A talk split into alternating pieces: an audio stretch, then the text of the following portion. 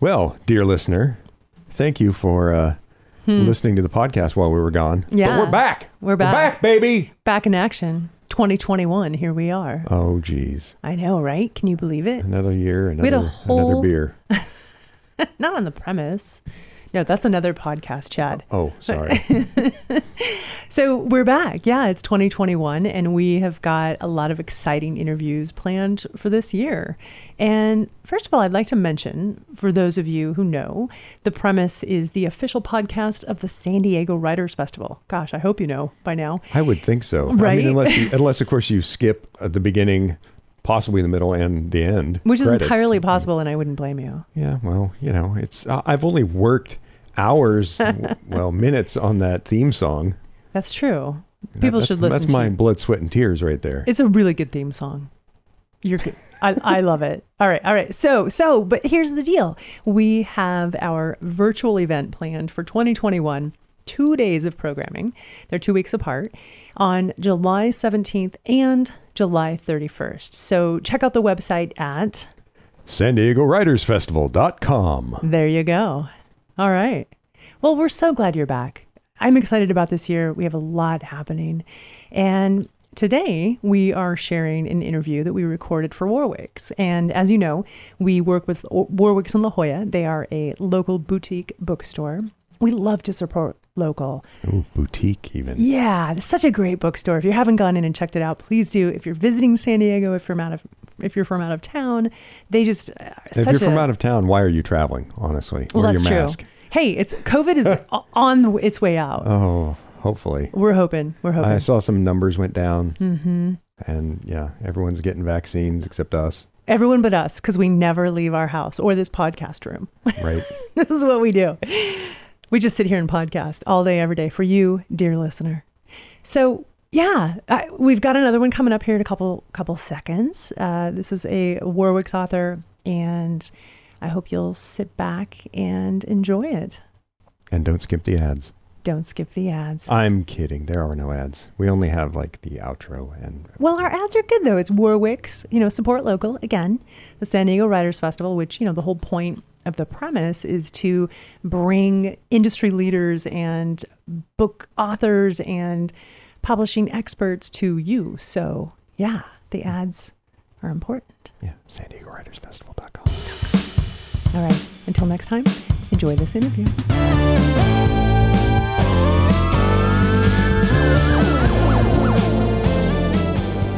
Hi, Donna. It is Hello. So nice to meet you. How are you?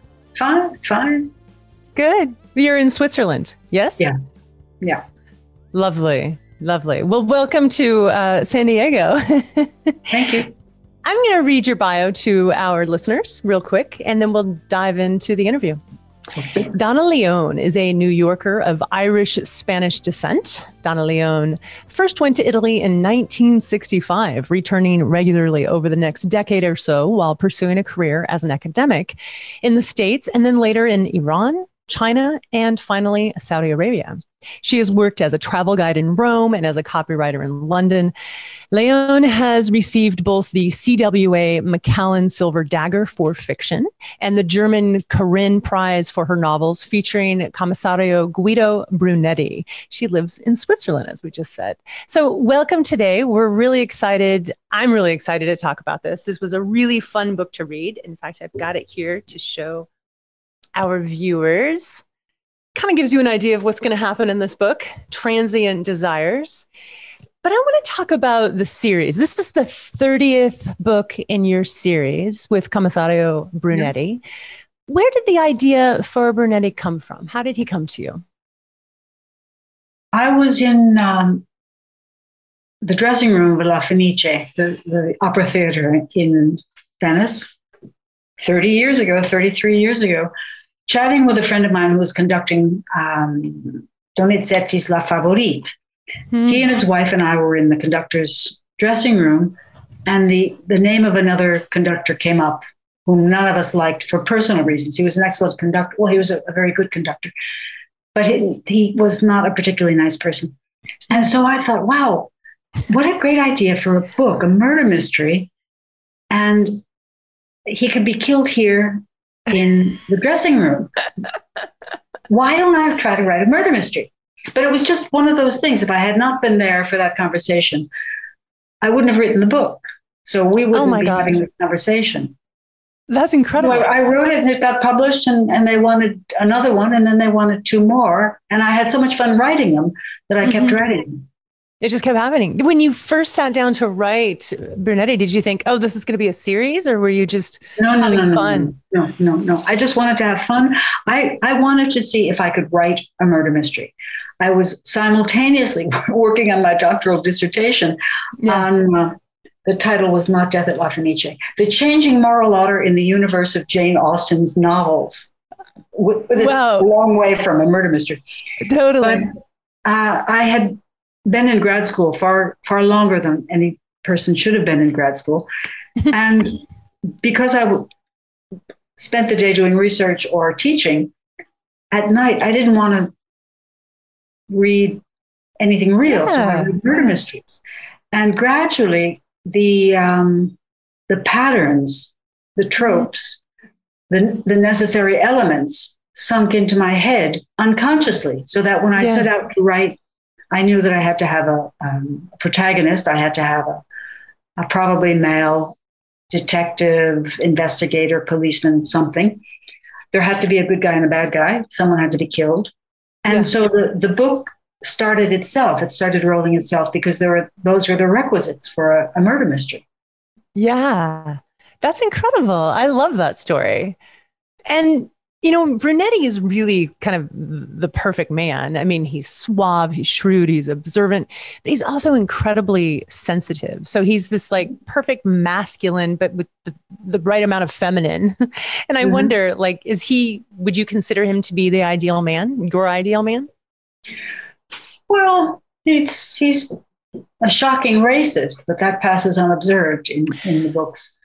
I um, wonder, though, I want to interrupt you for that, because like that came up in this book. And mm-hmm. I got this sense that like it, this this idea that like Venetians and, and Neapolitans, you know, don't like each other came up. Mm-hmm. But he felt he seemed to feel ashamed by that later. So is he a racist? Well, if you... If you assume that a person, because of some accident, where they live, what color they are, what language they speak, what religion they are, are somehow different and mm. invariably inferior, then mm-hmm. I suppose you're a racist. Or you, you can call it different things. And this is sure. it's really a question of culture and geography. It, and it's it's certainly not as, as um, virulent as is racial racism based on race or religion uh, or gender. But it is a strong antagonism between the different parts of Italy. They were separate countries until about one hundred fifty years ago. And so oh, that explains a lot. They, okay. they do feel the otherness of the other, mm-hmm. the other person. And yeah. they have their own set fixed ideas about what Sicilians are like, what Neapolitans are like this, what Milanese are like. And there's there's very little shaking that. I ha- I've lived, I, I guess I lived for forty years in Northern Italy. That was my choice. But I heard people say, Venetians say, and, and people from the Veneto make remarks about Southerners that have left me with my mouth open. Hmm. Because yeah. they're not prejudices. They're not, I don't, they don't make sense to me because they're, they're not my prejudices.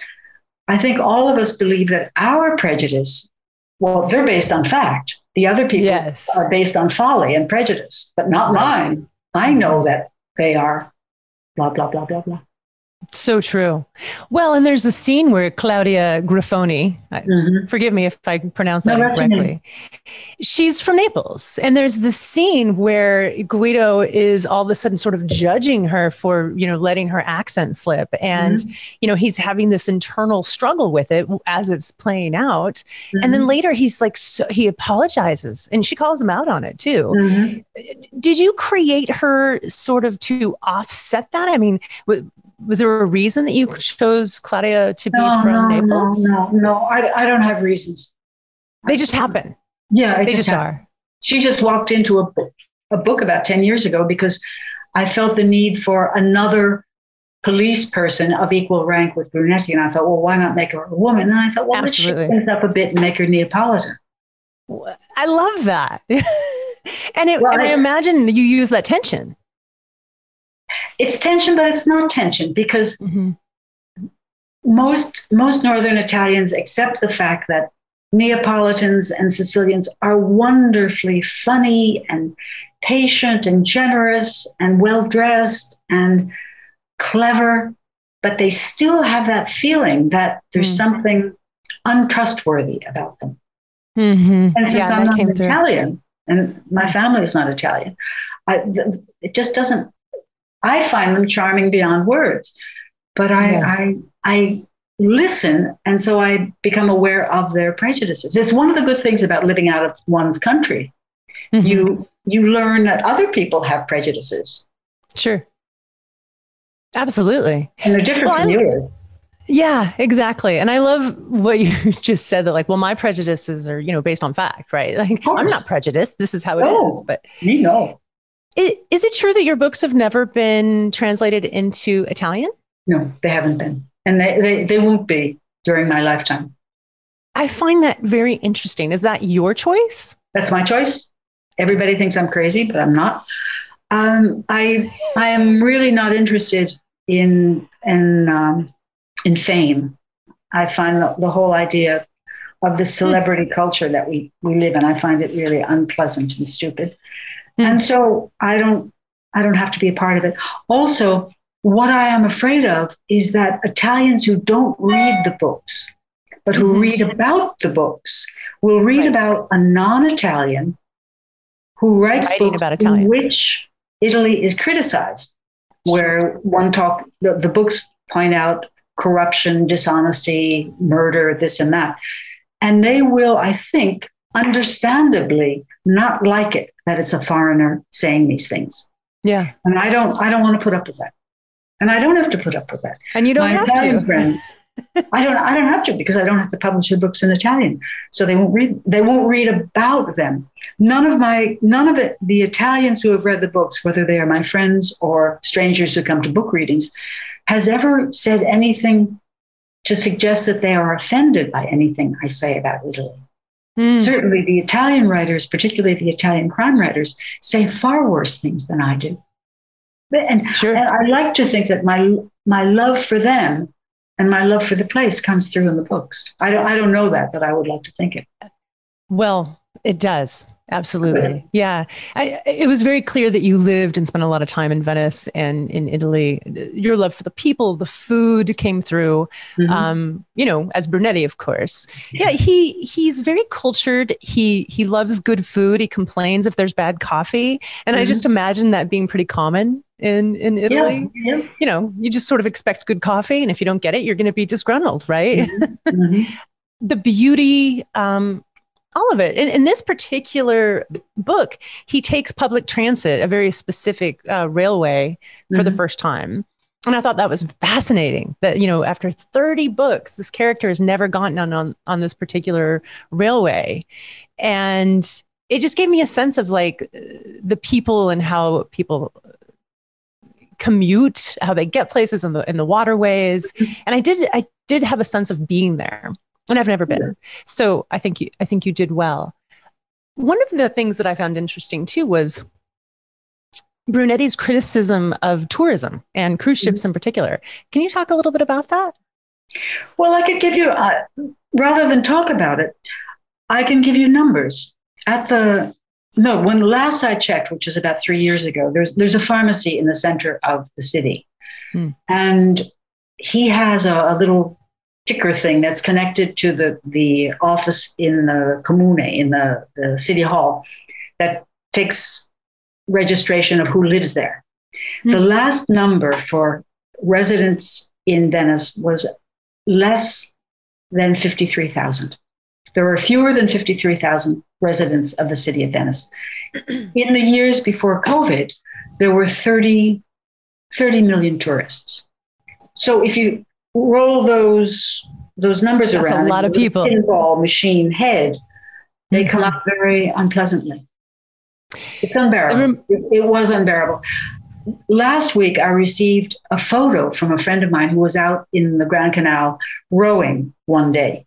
Hmm. And she sent me a picture of what she saw from the Rialto Bridge, which was uh, a mirror-like surface of undisturbed water way down to the end where the, the Grand Canal curves to the left to go out to San Marco. Mm. No boat, no human, no wind, no bird, nothing. And what struck me was that if you look down that, that view, you could have been seeing what was seen four hundred years ago. Right. Mm-hmm. There were there were no human beings. I've never seen that because I haven't I haven't been there. I was there for five days in November, but otherwise I haven't been there for a year and three months because I can't I can't get there. I can't yeah. go. Yeah. The same is true in New York. You know, the the number of tourists in New York City, Manhattan in particular, mm-hmm. is over. It's incredible. Yeah. I I wonder if they're experiencing the same thing now with with less tourism, perhaps due to the pandemic. Yeah, I, I think tourism is is diminished everywhere. But I, I am of a mind that as soon as the flags get pulled down and people can travel where they want, tourists will return in masses to Venice because yeah. the city is based, it's mono, it's monoculture. They plant only a certain kind of wheat in that city. And yeah. so once a wheat Uh, boll uh, weevil gets into the crop, COVID. Yeah, it's all crop, over. And the crop dies. Hey, it's finished. You have got nothing to harvest. And the economic consequences have been pretty severe for the city. Oh, I'm sure. Yeah. Well, one thing about Brunetti is, you know, he complains in a very elegant manner, I think. It's it's not overt. And he even says, you know, I'm not going to get into a conversation about it. It is what it is. I can't change it. And yeah. I, I find that That's wisdom. That's wisdom. Yeah, it's his wisdom. Well, let's talk about Brunetti's wisdom. So he has changed over time. You have changed over time. What has it been like? Grow right. We all hope we're getting wiser a little bit. How has it been aging, growing older with your main man, with your character? And how much has he changed? Well, he's he's darker. He's um, mm. seen more of life. And... Uh. I think in him is manifest the same kind of of um, Manichaean nature that I see in myself. That is that intellectually, historically, mm. he's much, much darker and much mm. more pessimistic because the future for our planet is, and I'm not, I'm not going to give that lecture. The future for our planet is very pessimistic. It's pretty grim. The, the coming years are going to be very, very grim. But personally, he's a happy man because he lives in happy circumstances. He has people around him who love him and whom he loves to distraction. Mm-hmm. And so, and, and he has a rich life. He reads, yeah. he's a cultured person, and he, he thinks about things. He has an intellectual life and he has intellectual st- stimulation. And so as he is becoming, he's aging like a good wine, but yeah. the rest of the world isn't. So he mm-hmm. finds himself as an observer, both of himself, because he is a reflective person, and of the people around him.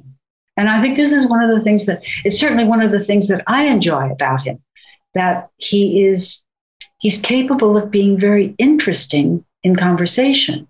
He mm. has conversations, but usually they are interesting because they are of substance, not just who killed whom, yeah. but about what's going on in the world. Why is this going on in the world? Mm-hmm. Why do people behave this way? What are the historical influences upon that? And mm-hmm. I think conversations become one of the parts of the books that many people do enjoy because well, it's not just shoot 'em up, bang, bang.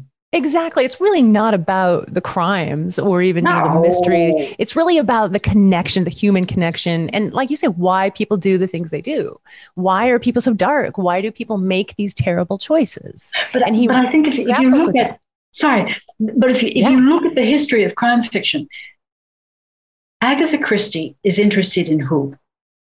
yeah. the writers of the Golden Age were interested in who whodunit. In fact, they're called whodunits because the the question could be answered with the name of the person who drove the knife in, who put tied the noose around. But today's crime fiction usually asks why. Yeah. And very often in today's crime fiction, the why is not a who, who was who was dissed by somebody or who was divorced by someone or offended by someone or cheated by someone, mm-hmm. but by very complicated inter, inter-spaghettied strands of human activity. So the the reason for a crime is very, very complex. One person does it, but he does it because he's protecting some vast system of dishonesty. Mm-hmm. And I, I find that much more interesting than whodunit, because whodunit, I, you, you can, there are exceptions. There's the opening line of Ruth Rendell's Judgment in Stone. I think Ruth Rendell was the, the best the best of the, the modern uh, crime writers. The first sentence of her Judgment in Stone is, Eunice Coverdale, no, Eunice Parchman killed the Coverdale family because she could not read or write. So she gives you the name of the killer, the name of the victims, and the motive in the first sentence of the book. And then she goes on for another three hundred pages, keeping you going, oh, no, that's not going to happen, because you know it's going to happen. It's, it's breathtakingly ingenious, this technique of revealing everything and right, then right. explaining. And it creates a peculiar kind of horror in the reader, because they know when someone says something, when someone says something insulting that they don't know is insulting, they know what's going to happen, that Eunice Parchman is going to kill them. Right. It feels awesome. Very crime and punishment like in a way. Yeah, yeah, yeah, yeah, it is. You know. Yeah, yeah. I wonder, you know, when you see things in the world that frustrate you or even en- enrage you. There's a lot to be enraged about these days. Do you find yourself thinking about how Brunetti would look upon no. this situation and how he would handle it? No, I don't. Never. No, I'm. I'm I really separate the books from um, my own responses, and, and very often my responses are not his, or would not be mm. his. That's wonderful. He's his own character. Yeah. Lives in your head. Yeah. How do you come up with your ideas for the next adventure for Brunetti? How do they come to you? Well, I'm lucky in that um, Venice is a very small city. And so m- there are many human contacts that we all have. We know lots of people and we have contact and we learn gossip from lots of people. And so many, many books have come to me as a result of a chance encounter on the street with someone who says, oh, yeah, did you hear about? There is also my favorite newspaper on the planet, Il Gazzettino, which is the local Venetian newspaper. It is sublime in its superficiality. But it, it, it perfect fodder, I take it. Oh, the Daily News could close down. The New York Post would be driven out of business by this newspaper. The um, they they love um, disaster. They love uh, crime. They love young death. They love automobile accidents where people go into a drive off at three o'clock in the morning. And they invariably say, any any reader of the Gazzettino will recognize this. So the, the story tells about the four kids in the Alfa Romeo who at three o'clock in the morning, returning from the discoteca, drive off the road and do all sorts of disastrous things to themselves. And the cause mm. is always un colpo di sonno. He fell asleep at the wheel. Oh, There's never God. any mention of alcohol or drugs. Really? Every, I have never read that attributed in the Gazzettino, which is probably, when you think about it, it's probably very, very kind of mm. them. And this is very Italian. Mm. It's mm. kind of them not to put in the newspaper, especially if somebody, the driver's killed, but a passenger is killed. It's horrible for the, the parents of the driver to know it, but maybe it's more horrible for the, the, the parents of the kids who were in the car accidentally. So I yeah. always applaud the, the Gazzettino for not putting that information in. Don't That's the dirty laundry, right? That we love so much in America. Yeah. Yeah. And I, I think Obviously, the parents were told, yeah. the insurance company was told, but why does why does Signora Gar- Garibaldi have to know that? Mm-hmm. That's private stuff. Mm-hmm. So my, my love affair with the Gazzettino is based on on how awful it is, but how how kind it is as well. And that's interesting because, you know, in this book, there's a lot of kindness that I see in Brunetti and the way things are handled. And, mm-hmm. you know, he he really cares about the characters, even like the the worst one, the antagonist, mm-hmm. um, in, in this particular book, who is Borgato. Hopefully I mm-hmm. pronounced that correctly. Mm-hmm. He He's like, why does he do it? He, he's analyzing it. Why did he do it? Is it greed? Is it, is yeah. it the money? You know, yeah. it's it's interesting. So I wonder if that kind of comes from your reading, you know, that kindness and just the, the Italians in general. Yeah, Italians are kind. They are. If if disaster ever fell upon me, I would want it to happen in Italy because somebody, somebody would help me. Mm. And probably a lot of people would help me. Yeah. I once I once was in a, a bus in a northern country, which I will not name, and the bus stopped very abruptly and knocked me to the floor. So here's mm. this white-haired old lady lying on the floor of the bus. Nobody even looked at me. Really? And I was, I, I wasn't hurt. I just, I was lying on the bottom of the bus. I was outraged because if that had happened in Italy and the farther south, the truer it would have become. Mm-hmm. There would have been helped you out. People picking me up. Signora, should we stop the bus? Should, can we drive to the hospital? Can, can, can we stop the bus and get you some water? Would you like to be helped? Do you need? They, they would be all over me. But there, yeah. no one looked at me. And I thought, God, viva l'Italia, God bless Italy. Yeah. But that, that instinctive, impulsive warmth that I have found in them for fifty years. Beautiful. Yeah, I'm fascinated by people who don't step up to help. It's a certain type of person. You know, I, I would always, I have to tell you a funny story. One time I was running on a treadmill and I fell. And I was holding myself up by the side and there's a little red button you hit to do stop. And there was a guy running on a treadmill right next to me and I'm holding myself up and my legs are flying out behind me. And I'm thinking to myself, I'm going to have to let go. You know, my brain is racing, trying to get uh-huh. myself out of this predicament. And finally, my pants were pulled off of my body and I'm in my underwear because the treadmill took the pants and they flew off and I'm like, that's it. So I let go. Went flying off the back of this treadmill.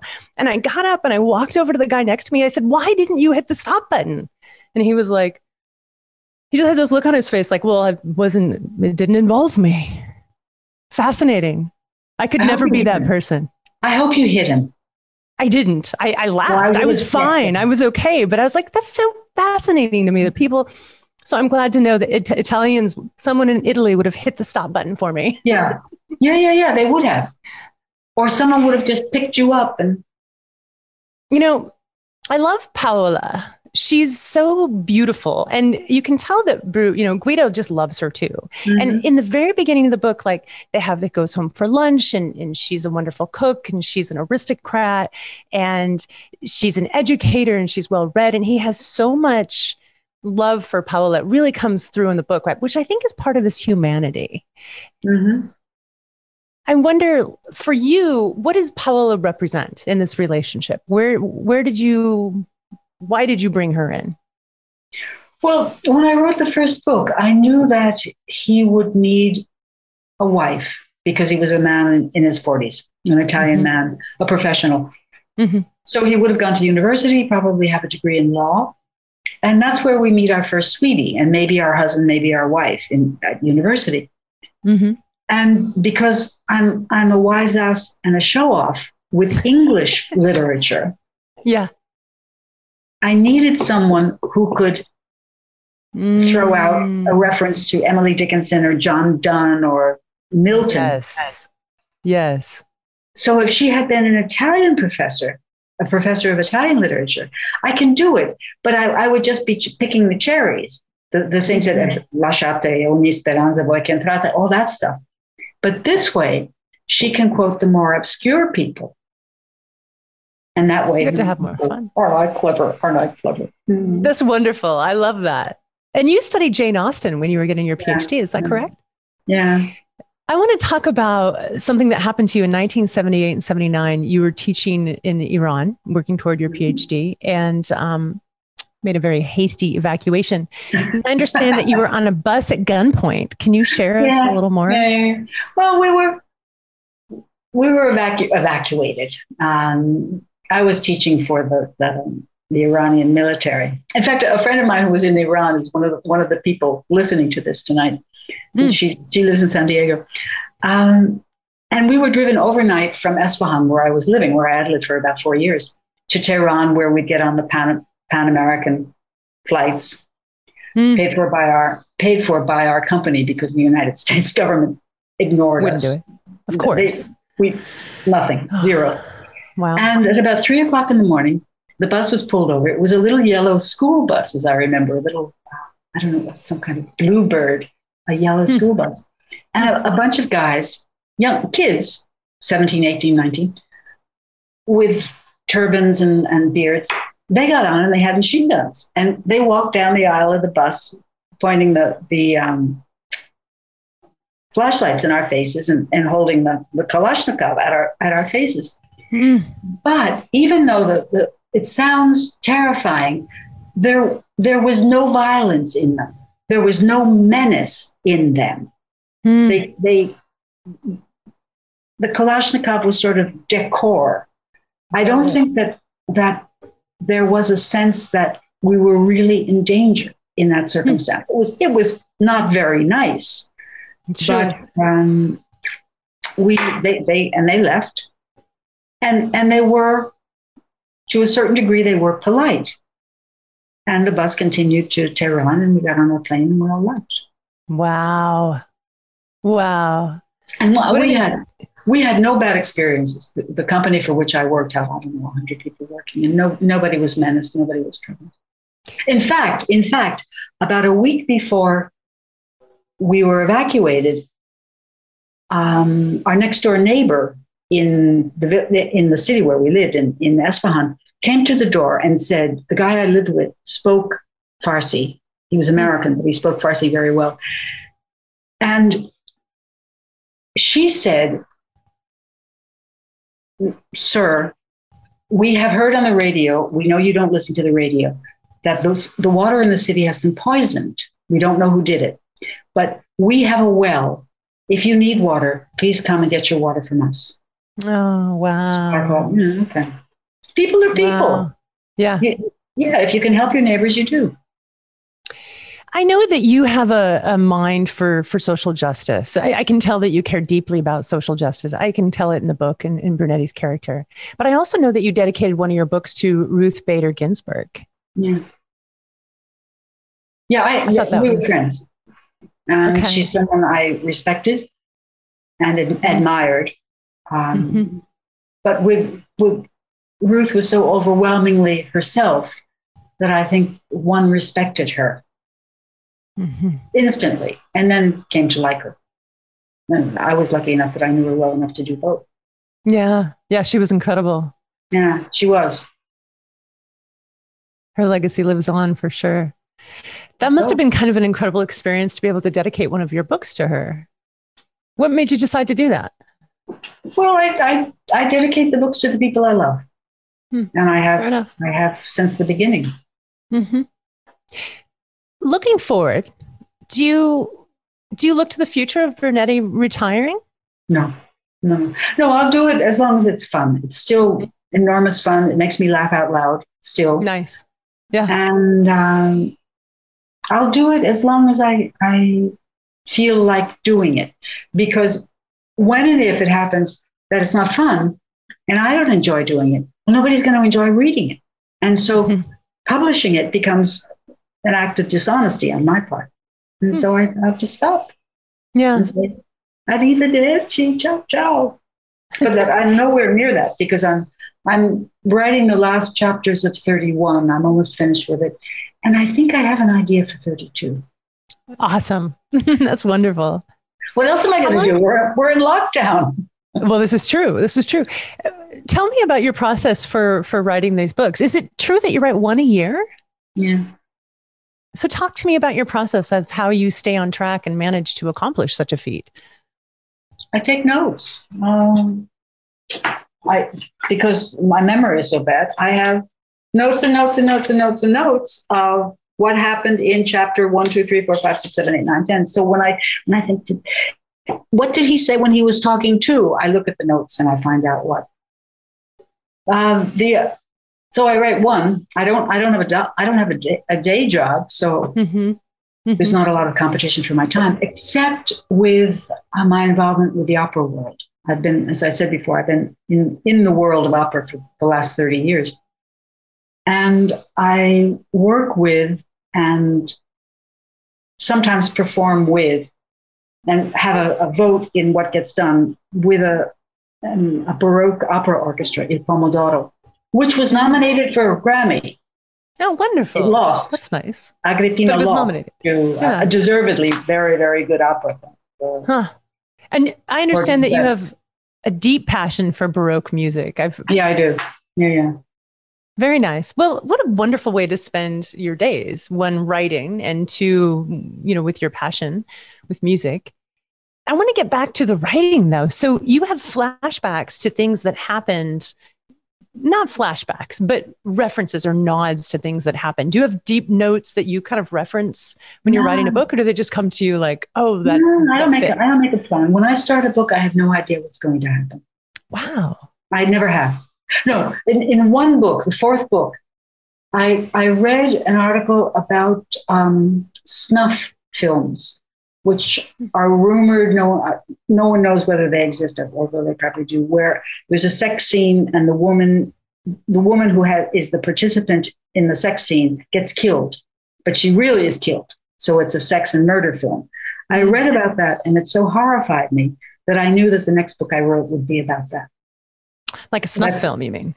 A snuff film, about the making of snuff film. I knew that was going to be the motive, but when I started the book, I had no idea of what was going to happen in the book, but I know that I knew that whatever whatever did happen was going to happen because of snuff films. That mm-hmm. someone took a couple of steps towards rage farther than I did, and acted on the rage that was was caused. But otherwise, I just start I start telling a story. I, maybe I read something in the Gazzettino, or someone tells me a story about something that they know.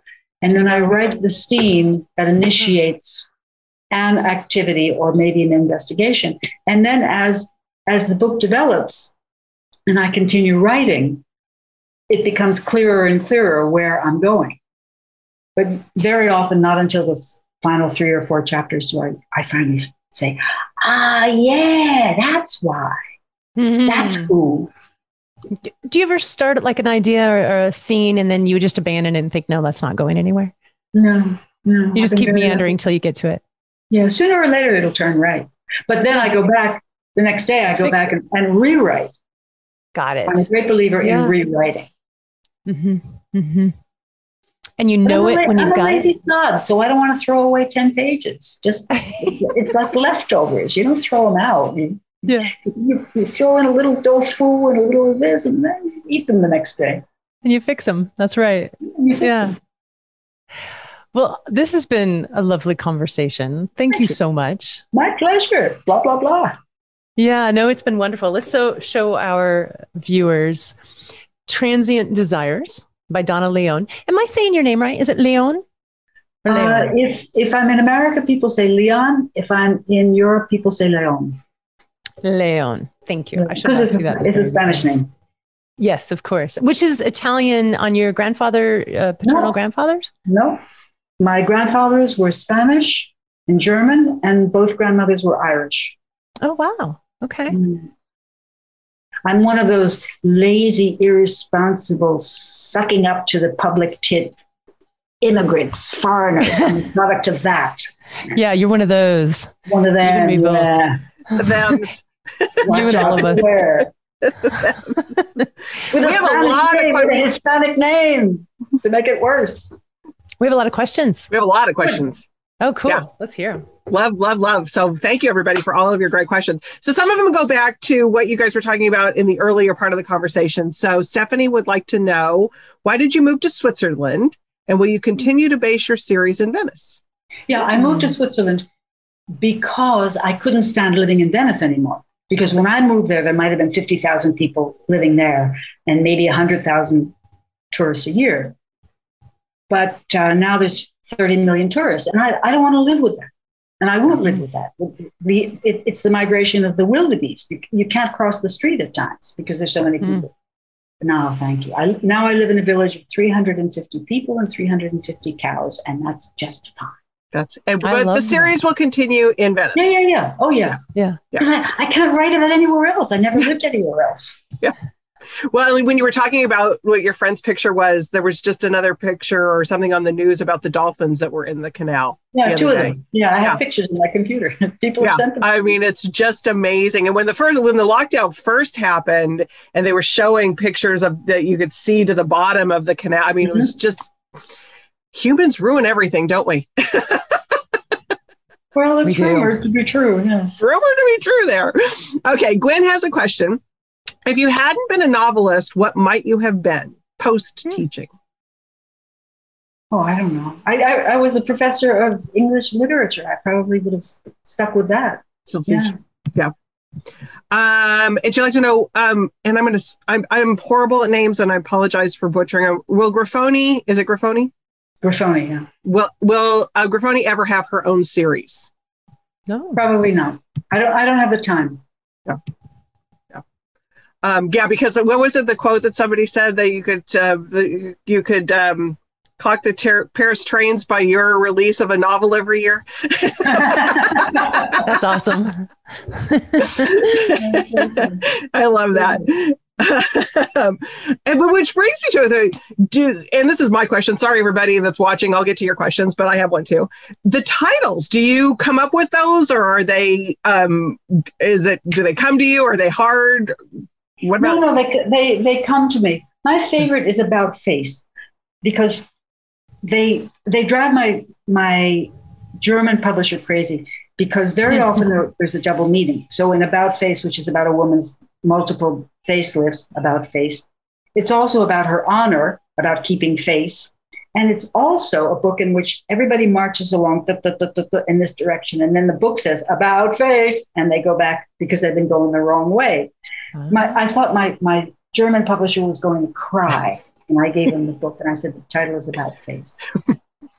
They couldn't, they couldn't do it because the, the linguistic rules are such that very often the, the joke doesn't work in, in the other language. Ah, uh, mm.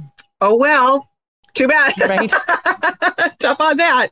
Um, does Brunetti, does he age annually or is he going to retire? I mean, how are, how are you going to do that as you keep moving forward? I don't know. I don't know. Yeah. He's, he's, he stayed.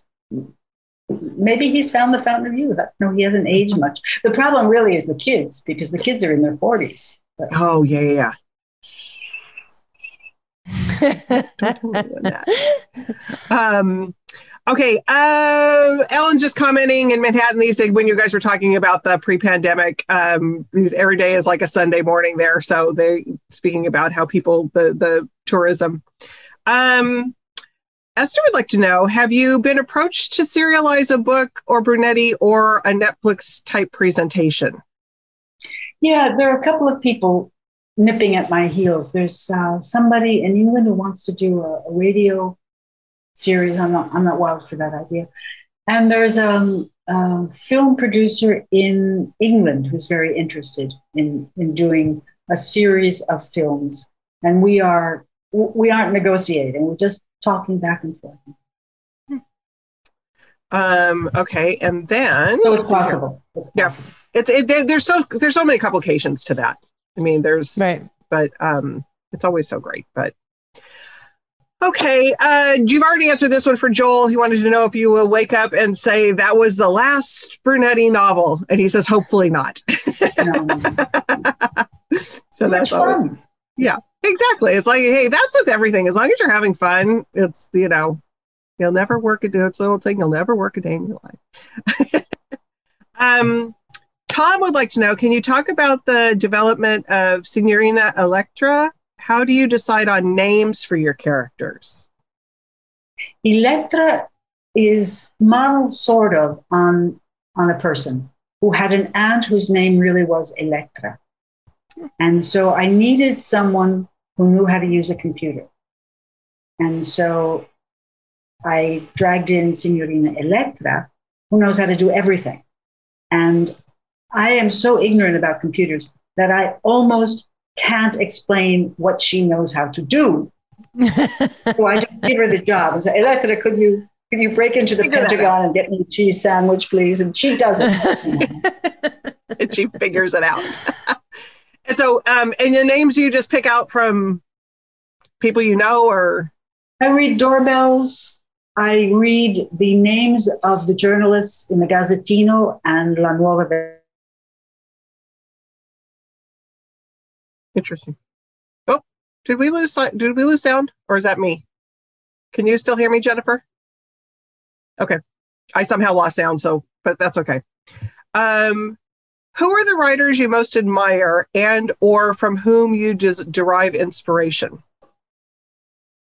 If we limit it to crime writers, I would say it's um, the, the Trinity is Ruth Rendell, uh, Chandler, and Ross MacDonald. And, and in all three cases, it's because of the quality of their writing. Mm. They all write beautifully, beautifully well. Mm. Um, and, and their styles are completely different. But they oh, and I love all, that too. Yeah, yeah, yeah, yeah. Yeah. You you know when you read the book which of the three it's by. Yeah. Ruth has those long, involuted, convoluted sentences at times. Uh, Chandler has the one-liners, and MacDonald has be really beautiful, elegant English prose. Interesting. Yeah. That's that's what makes it so. I, I'm always amazed. Like, there's only so many letters when you talk about like music. When you talk about music, there's only so many notes in a, and that people can mm-hmm. just keep creating and creating and putting the words in different ways that just are. It's it's mind-boggling to me, but I love it yeah. that they're also doing. You would think it would be like the same, but it's not. Everybody. No, no, no, it's magic. Yeah, it's, it is magic. magic. Absolutely magic. Um, speaking of instruments, so Kathleen, what instrument do you play, and do you have it with you in don't. Switzerland? None. I don't. Okay. I'm not a musician. I'm a there fan. I'm a groupie. I'm a Baroque opera. I like that. The last one left. Well, that's. I mean, that's how I am too. Because everybody's like, "Oh, Julie, you're gonna read." No, I'm a reader. I read, read, read, read, read. I can't even imagine trying to write. I don't have it. I, and so I love to read though. Um, okay, let's see what else we've got here. So um, when you were talking about leaving Iran, Sandra, the hostility of the Northern, oh no, sorry, this was something different. Sandra has the hostility of the Northern Italians towards Il Meridionale. That's my husband's colleagues. At the Meridionale, yeah, yeah, people from the South. It expressed was shocking. You have captured the atmosphere of Venice so wonderfully that I feel I'm back. And she wanted to know, do you know Sergei's film, is it Molcole? Molcole? M O L E C O L E. What is that? Molcole? Yeah. Molcole? I don't know. Because I, I never go to the movies. Ah, mm. There you go. And let's see.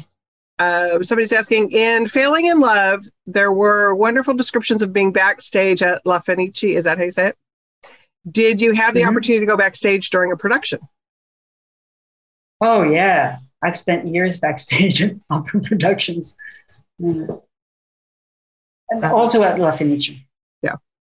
And so the authors that you spoke about, are those the authors that you currently read to? I mean, do you, who do you, who, is there any current authors that you would like to lift up? Somebody wants to know? No, no, no, no, no, no, no. I don't, I don't read much contemporary stuff anymore. Okay. At all. I read, I'm reading the classics. I love it. Love it. Um, like and what? Then somebody's asking, have you what ever you thought about now? Writing a play or a Brunetti opera? Hmm. No, I've been asked to write opera libretti by a couple of people, but I don't know how to do that. It's, it's like saying to a carpenter, can, can you fix my light bulb? I, I know I know one craft, and that's all I can do. It's like screenplays and all of that. So, um, well, that about um, wraps up our questions. I think there were a couple others in here. There were just some comments that were being made. So, um, Donna, Jennifer, thank you. This was really fun. Yeah, this has been wonderful. It's fun. Sorry, my throat's you, starting Donna. It's to go. So nice me. To meet you. The pleasure was uh-oh. Mine, really. Good luck with your memoirs. Thank you. Talk Thank about the house a lot and the and and the, the well water. Oh, I love it. Delicious. You'll no, never taste water like well water. Mm. We were talking about in the green room earlier about Jennifer Supreme. Now it might be different now. Ooh, that's true. It might be after fracking and PFAS and uh, putting stuff true. in the earth. Yeah, our poor Earth is in trouble. Oh, let's let's stop right there. Yeah, we will we'll stop right there. Um, again, Jennifer, you mentioned Transient Desires. Um, love, love, love that we were able to host you, Donna, um, in this very virtual world that we're all living in right now. It's it was a true pleasure, and I can't thank you enough for being yeah. here with the us. The pleasure was entirely mine. Really, thank you. Thank you.